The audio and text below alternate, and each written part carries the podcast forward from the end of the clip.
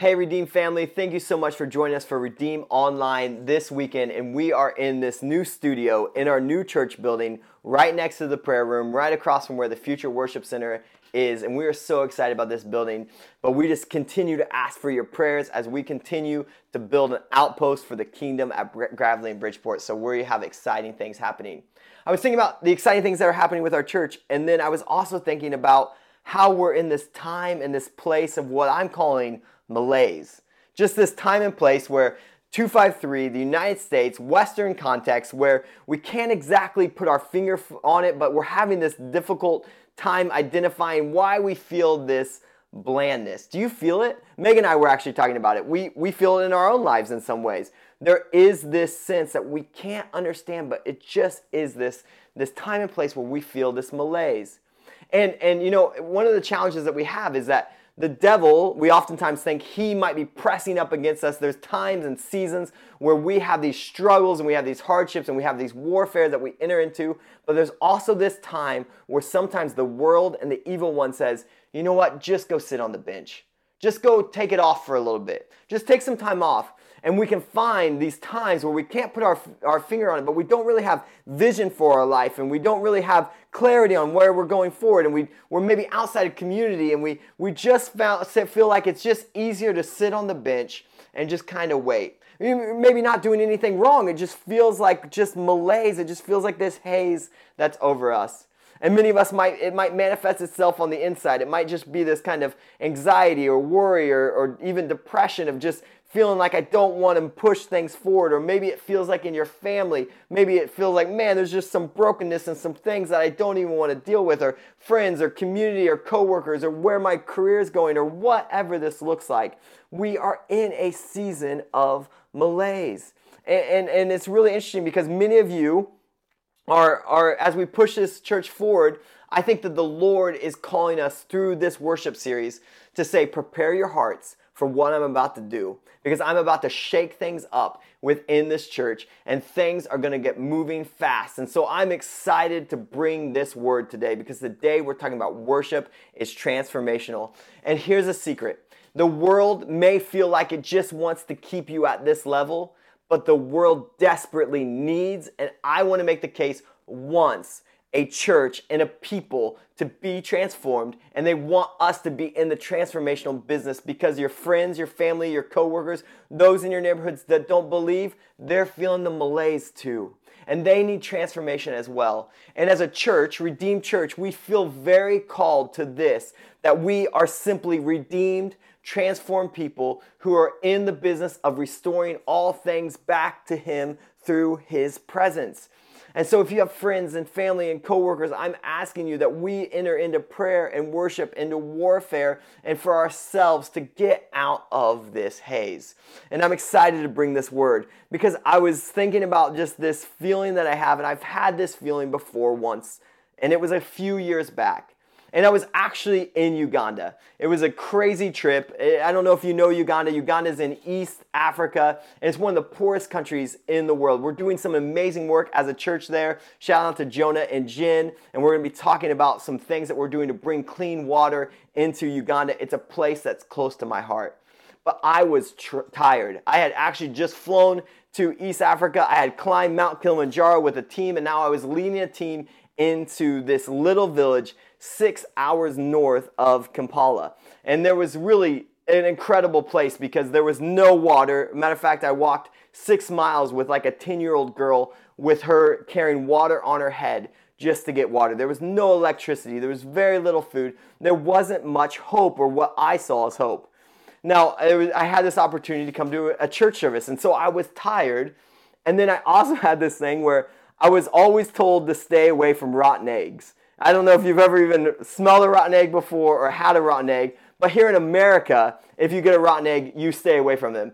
In Uganda, if you have a rotten egg, you should also stay away from them. But I didn't. It was one of those eggs that just kind of tasted funny. It wasn't like the grossest thing in the world, but I knew it wasn't going to be right. But but for when you're when you're that far out there in the wilderness and in the bush, you have to eat what they give you. And so I knew that this egg was going to cause a little bit of trouble. So I had a stomach that was curdling. I'm just going to be honest with you. And one of the things that you have to know about the middle of nowhere, Uganda, is that they don't have these things called toilets. They have uh, holes in the ground. And so, and so eh, I'm sitting here, and this is the time that we're going to church, and I don't want to be there. I'm tired. My stomach is a complete mess. I uh, had to be within a certain walking distance from a hole in the ground, if you know what I'm saying.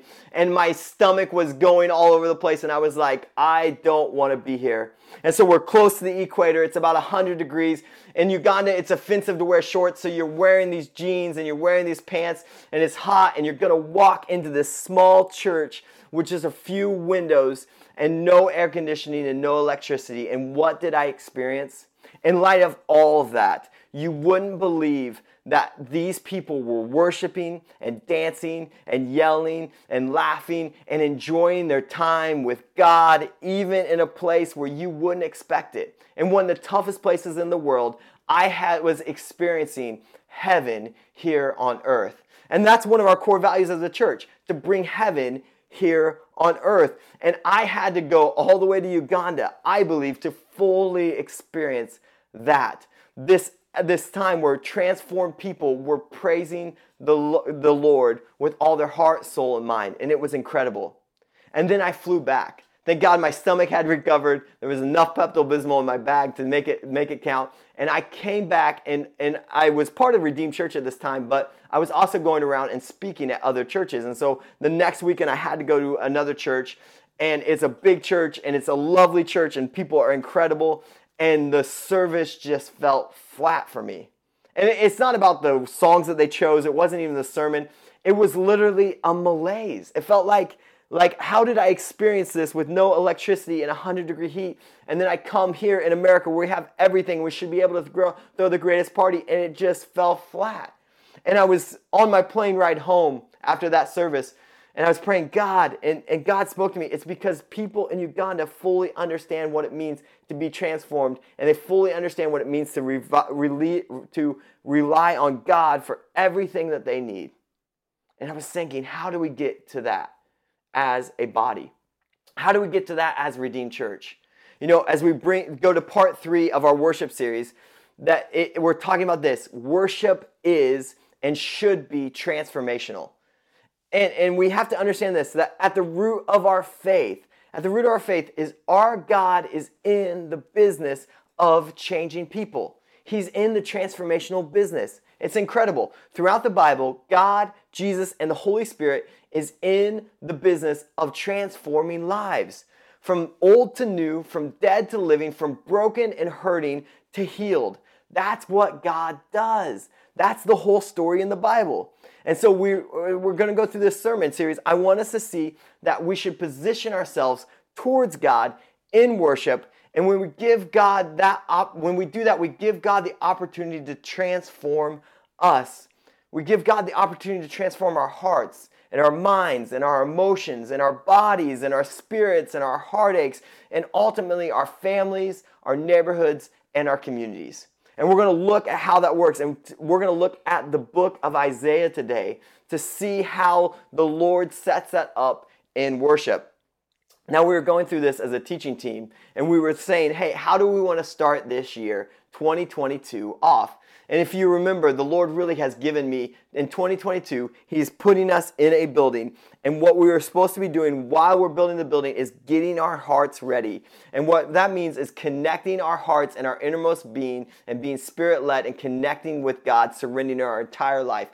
If we do that as redeemed, we will be kicking it. The Lord will be completely on our side because He desires not our church building, He desires our heart.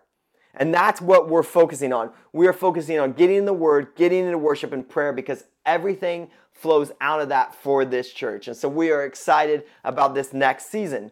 And so as we were talking about worship, Liz brought up this book from her seminary class. And it was about the Great Commission in worship. It was very interesting. And she said one of the best chapters is on, on this idea that worship is transmi- trans, uh, transformational and it sets us on our mission. And I love this thought. And so today we're going to look at Isaiah, and we're going to look at Isaiah 6, and we're going to look at how worship is transformational and how it sets us up for our mission. And so as we look at Isaiah 6, we have to look at Isaiah, and he was a prophet. And the good news is that his book is full of good news. I love that when the prophet, it's full of good news. And one of the things that we need to remember that as we look at the book of Isaiah, Isaiah is great at enlarging our view of God. That's one of the most powerful things about Isaiah, is that it enlarges our view of God. And we're going to see in Isaiah 6 that he gets this vision of eternal God that's so overwhelming, and it's talking about God and his holiness. And it's going to overwhelm Isaiah, and I hope that it actually overwhelms us. Because when we enter into this with worship is transformational, we have to understand the overwhelming, overwhelmingly, overwhelming holiness of God. And so we're going to see that. And then we're also going to see in the book of Isaiah that, that the Bible, that this book excites us for mission like no other, I think, no other book in the Bible. It excites us for mission, and that's why Isaiah is one of my favorite books. And so now, as we go look at Isaiah 6, we start and we look at this moment in time. And this is early on in kind of his career as a prophet. And we, we're going to find that it puts us at about 740 BC. All right? And it starts with this it's in the year that King Uzziah dies. Now, King Uzziah, the king of Judah, had reigned for 52 years, and he had actually started when he was just 16 years old. And one of the interesting things about him as king uh, in the Chronicles, it tells us that old Uzziah was a good king. Uh, he sought God during the days of Zechariah, who instructed him in the fear of God. As long as he sought the Lord, God gave him success. That's Second Chronicles 26 5. And so during most of his reign, we see this that it was an age of prosperity and peace for the people. But now he's dead, and we find that, that now that he's gone, that, that this Assyrian empire is now waiting to pounce on the people. And there are like this dark cloud that's on the horizon. And so we see the people are in this time of great uncertainty and insecurity. Can you all relate? We talked about this, the malaise that we're in. There's this level of insecurity and uncertainty about the future. You know, we we had times of uncertainty and insecurity in the last like two years like we've never had in my, my time living. It seemed like every three months it was like, oh my goodness, what is next? There is this insecurity and this uncertainty about the future. And so the Assyrian Empire is about to pounce, it's on the horizon, and we see that in Isaiah 6, we see that he gets a vision for the real king. And we'll see this posture that we are to take and when we worship the real king. And so in worship, the first point is this we recognize God for who he is. And this is so important that we understand. So let's start at Isaiah 6 1 and 2. In the year that King Uzziah died, I saw the Lord high and exalted, seated on a throne, and the train of his robe filled the temple. Above him were seraphim, each with six wings. With two wings they covered their faces, with two they covered their feet, and with two they were flying. What we see here, the Lord is high and exalted He's seated on a throne, and the train of his robe is filling this entire temple. Isaiah is standing in the temple, and he's getting a full experience of God's holiness. And it says that the train or the hem of his robe is it's filling the temple. So this is simply the edge or the bottom part of God's robe, and it's filling the entire temple. So here's the image God is on his throne in heaven, and the temple only contains the very bottom of his robe. How significant is this? How great is our God that only one section of his robe can fill up an entire temple? And I want you to do this. Some of you have seen where we're going to put the new worship center. It's not going to be huge, but it's going to be impactful. And that's one of our goals. And I want us to say, what about if our new church and what we desire is this experience where God comes and where his, just the lower part of his robe is filling up our worship center because we want to experience the holiness of God and the majesty of God like Isaiah is. And Isaiah is standing there.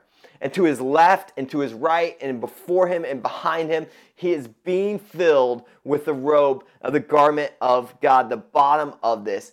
And then we see this the angelic beings with six wings.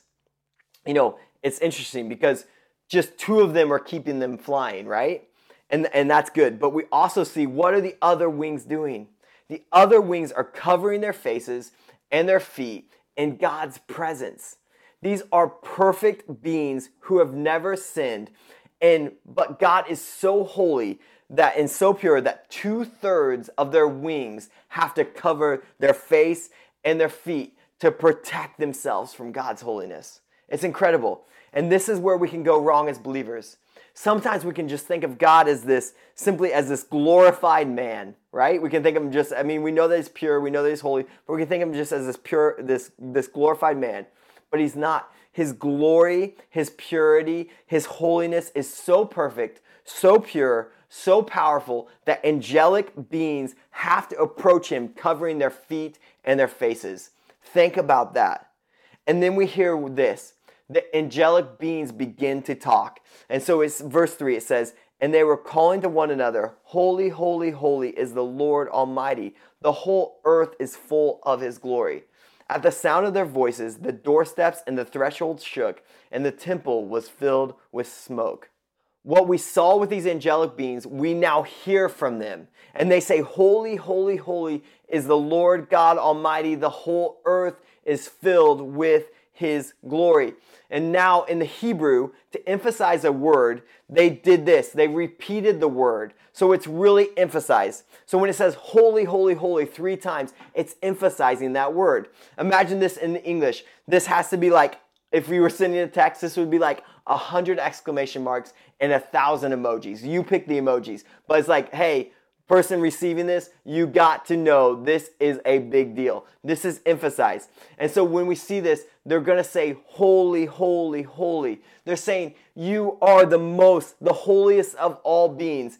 His holiness is perfect, and His love is perfect, and He brings His power and His wisdom and His justice, and that is who we worship. These angelic beings tell us, Holy, holy, holy is the Lord God Almighty. The whole earth is filled with His glory.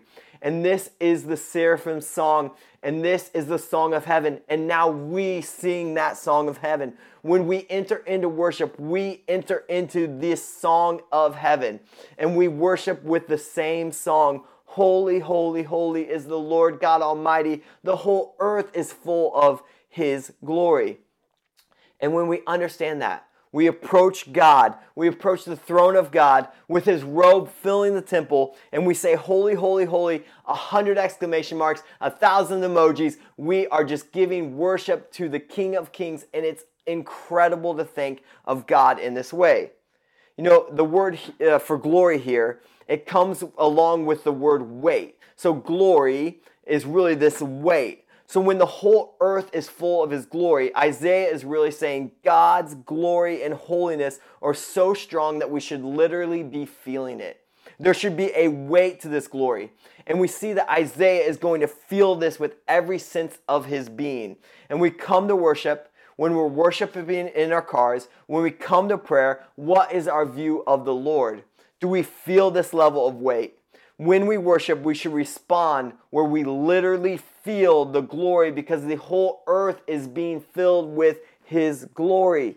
And so when we worship, we think of this incredible God with this robe that's filling the temple, with these angelic beings that can't even look at him, and we say, Holy, holy, holy. And we realize that Isaiah would have felt it because the, the doorstep, doorposts shake, and the whole temple is now filled with smoke. Can I get an amen? This is the God that we are talking about. And so when we when we understand that we approach God and this is who we worship, we now see what happens next. When we enter into worship in this way, we now are struck with who we are. What we see next is that Isaiah is struck with a spirit of conviction. Verse 5 it says, Woe to me, I cried, I am ruined, for I am a man of unclean lips, and I have lived, and I live among a people of unclean lips and my eyes have seen the King and the Lord Almighty. Isaiah goes from feeling the glory, the weight of God's holiness, and he responds like this Woe is me. Now, there's an interesting shift that happens, and it's an experience that Isaiah is, is experiencing here. And so let's go back a little bit. Isaiah 3:11. There, the, uh, the, the prophet is upset about the way that the people are living, and he cries out, Woe to the wicked, disaster is upon them. They will, they will be paid back for what their hands have done. But after this deep experience with God, he is personally being transformed and he says, Woe is me. When he experiences the holiness, he recognizes the wickedness in his own heart and he begins the transformation. No, I think there's a temptation that we face. In 2022, with 24 7 uh, 7 news and the internet, we can say this is a wicked world. And if only people were more like me. I- I'm a good person. I do the right things. I serve the Lord. If everyone was just like me, I've had those thoughts, right? Maybe you've had those thoughts. There's a temptation to say those kind of things. But when we stop comparing ourselves to others and we instead compare ourselves to, to with God who is completely holy, we look at the greatest things that we could ever do and we still say, Woe is me. Now, I'm not saying that we don't hold people to account. I'm not saying that we don't speak against evil, but we must do it in step with the experience of the holiness of God, which leads us to say, Woe is me. And the next line is so powerful. He says, I am ruined. This line means I am destroyed. It's like every part of Isaiah feeling the holiness and the weight of God is this crushing blow in a powerful and beautiful way. When we feel the weight of God's glory, His perfection, His love, His goodness, we realize that we are people of unclean lips and we are full of sin and we understand our, our shortfalls and we now need God's perfect love. And here's the beautiful part as we think about worship. Like Isaiah, my hope is that it leads us to a new understanding of the holiness of God, our need for the cleansing, and it leads us to transformation. But transformation comes only, uh, transformation is only what God can give. And we say worship is transformation, transformational. Here's what we're not saying worship songs we sing and how we sing them doesn't transform lives. Prayers we pray doesn't transform lives. Sermons that we hear don't transform lives. Transformation comes when the Lord receives all of that from an honest personal gift to Him, and we move from a mere ritual to His presence. And then the Lord begins the transformation. The acts of our worship won't do anything, but it's when the Holy Spirit begins to break down all the things in our heart that need to be transformed. Our bitterness, our self promotion, our anger, our greed, our lust, our idolatry, our lying, our addiction, whatever that is, fill in the blank for you. The Lord wants to transform it. And we enter into worship, we give an opportunity to be transformed from the inside. And here's what we see the Lord is so gracious. Isaiah 6, 6 through 7. Then one of the seraphim flew to me with a live coal in his hand which he had taken with tongs from the altar. With it he touched my mouth and said, See, this has touched your lips. Your guilt is taken away and your sin atoned for. We see this angelic being flies over and God does the work. He takes a hot coal, places it on his lips, and says, From this altar, your sins are taken away and your sins are atoned for. And worship, we remember that only God can take away our sins, our guilt, our shame. And this coal comes from an altar, a place in the Old Testament where would have been this place where animals were sacrificed and for the punishment of our sins. And now we live under the promise that Jesus, the perfect sacrifice, takes away our sin. And like Isaiah, we are reminded in worship that our sins are atoned for and our guilt is completely taken away. Amen to that. Nothing we can do, but only God's grace. And we see that in this story. And this forever transforms us and it puts us into the right position. You know, I was thinking about Isaiah and it reminds me of another story within the Bible, and hopefully there's a good connection here. But there's two stories in Matthew 9 of Jesus transforming people's lives.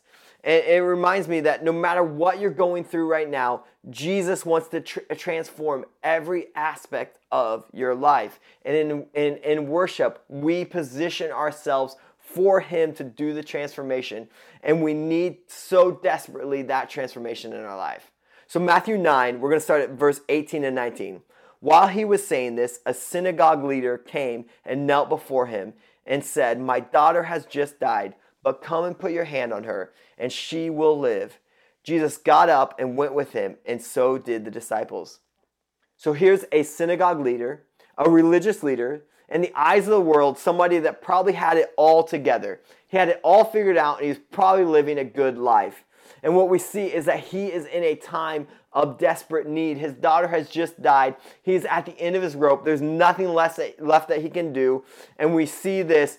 Jesus comes and, and he doesn't just ask he doesn't just ask for help. Instead, it says he knelt down before him. Now, the interesting thing is this word knelt down in the Greek is the exact word that's used for worship. And so he knelt down and he worshiped him. And we have to take this position. If you are if we are in desperate need of transformation in any area of our life, health, emotions, family, brokenness, career, take that position. And so now we look a little bit further. So Jesus is moving, and we see later in that chapter, he's going to go heal the daughter. And so we see Matthew 9 20 through 22. It says, Just then, a woman who had been subject to bleeding for 12 years came up behind him and touched the edge of his cloak. She said to herself, If I only touch his cloak, I will be healed. Jesus turned and saw her. Take heart, daughter, he said. Your faith has healed you. And the woman was healed at that moment. So Jesus is going to go raise this daughter from, from the dead, this religious daughter's, uh, this religious leader's daughter. And on this way, this woman who has been suffering for 12 years understood this, that if he just, if she just touched the edge of his cloak, and he and she says, if only I touch the end of his cloak, I will be healed. That's all it takes. This kind of faith reminds me back to Isaiah, the presence of God, that even the hem of God's robe, just the edge of his robe, fills the entire temple. And Jesus, the great sacrifice, the Son of God, the one who transforms, just a little bit of him, just the edge of his cloak, transforms everything. And so when we worship, are we like Isaiah? And do we recognize our need for salvation? Do we kneel down and worship when we need help? And do we believe that the edge of Jesus' cloak is powerful enough to transform everything through his presence? And that's what I'm challenging us to do. That this is the level of worship that I believe that God is calling us to as a church. And then here's what I'm asking God for each of us. And here's the last point that in worship, we create space for God's calling. Verse 8 then I heard the voice of the Lord saying, Whom shall I send? And who will go for us? And I said, Here am I, send me. When you've seen the majesty of God, you've experienced His grace, you can't do anything but serve Him. It's an amazing thing. When you see the majesty of God, you've experienced His grace, you can't do anything but serve Him. In His presence, He will be calling each of us to carry out a particular part of the mission. And He's calling each of us to be part of the business of restoring all things back to Him through His presence. Like I've talked about before, if we live this surrendered life, we will naturally call people to live a surrendered life. God uses transformed lives to transform lives. It's a beautiful thing. And we won't read this, but if we go further in Isaiah, here's the, here's the kicker. Sometimes the job that he calls us to isn't very pretty. He's going to call Isaiah to some really hard things. I wish I had better news, but when you experience the majesty of God and you experience His grace, remember, no matter how hard it is, you cannot not serve Him. It's amazing. And sometimes we think God will only give us easy assignments. And some and and, and, and sometimes we we may feel like we're not hearing from the Lord. And maybe He's calling us to do some tough things, but instead we're back in that malaise. We're on the sidelines. But God is calling us to things that transform people's lives. And so I'm asking that as we enter into transformational worship, I'm asking the Lord that He would literally be calling us as a body, corporately and individually, to what He wants us to do in carrying out this mission. Because God's heart is to restore all things back to Him. And sometimes the callings will be hard. But when we enter into this level of worship, I promise there's a cycle that happens that's so beautiful Because when things get hard, we enter back into the presence of God. And we remember our need for transformation as well. Woe is me. And we remember God's grace and we remember the call on our lives from God. And we move this mission forward. And so when we really fully understand God's power and majesty and love and purity, there is no compromise in his presence. I love that. When it comes to God and what he wants us to do, he wants he wants complete transformation in our lives and he wants us to go and transform others' lives. That's how simple it is. And so when we enter into worship, we enter into his presence and we remember who we are and we remember what he is calling us to do. And that is a beautiful cycle that leads his church to making impact with our friends and our family and our coworkers and our neighbors. So I don't know what you're going through. I don't know if you feel that malaise. If you do, I'm going to pray for you. I don't know if you feel like you're entering into some spiritual battles. I'm going to pray for you. Maybe it's that there's health or emotions or sickness or whatever that is. Maybe you need transformation in your life. I'm going to pray for you. Maybe, because I know that I've had three or four conversations like that, we're in a season where you feel like you can't even enter into worship. Whether that's you're at home, stuck at home, or you're coming to church and you're not feeling it. And I'm going to pray for breakthrough for you because I believe that God wants us to move and worship because everything flows out of that. And so as we build this church, I'm going to pray for each one of us because the church is simply this you and me you and me coming together and doing the work of the Lord, but it first starts with entering into His presence and remembering the grace that He has for us. So let me pray. Heavenly Father, I pray for each person listening to this sermon. Lord, I pray that something would just hit. Something would just begin to transform the way they think about you, the way they think about their salvation, the way they think about their mission and their calling. If there's anybody on here that just feels that sense of numbness, that malaise that we were talking about. Lord, we pray through for breakthrough. We pray that they would get off the sidelines, that they would enter into worship, and that you would begin your transformative work, Lord Jesus. I pray for those that are in spiritual battles right now. Lord, I pray for your protection and your guidance and your wisdom and your clarity. Lord, I pray that we as a body would come along those that are fighting battles to push things forward in our community and in their lives, Lord. We pray for, for protection for the entire body.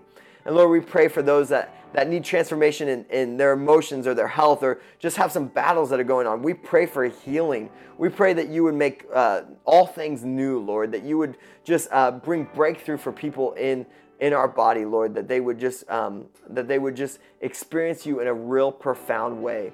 And Lord, I pray for each person that we would begin to just hear your voice and that we would know what you're calling us to and that all these missions that you put us on would come together, knit together in love like a beautiful uh, mosaic, that we would begin to see how you're transforming our cities, our families, our lives, our neighborhoods. Lord, we believe that you are mighty, that you are powerful, that you are perfect, that you are good.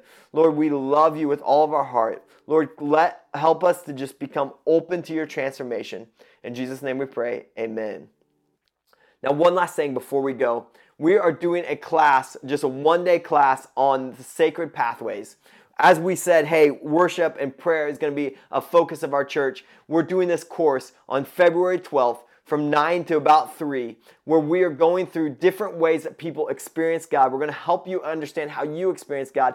We encourage families to come together and do this because we also talk about how we each experience God because we want you all to know what is the best way, what is the path that you best connect with God because the Lord is desperately calling us to, to, to a greater life with Him, a deeper level with Him, and this next season is redeemed. So we want to give you the tools and the resources to, uh, to lead your family well, to lead you as individuals, for couples. So February 12th, in, uh, we have a class called Sacred Pathways. We encourage you to go. You can sign up at redeem.church. We love you all, and we will see you next week.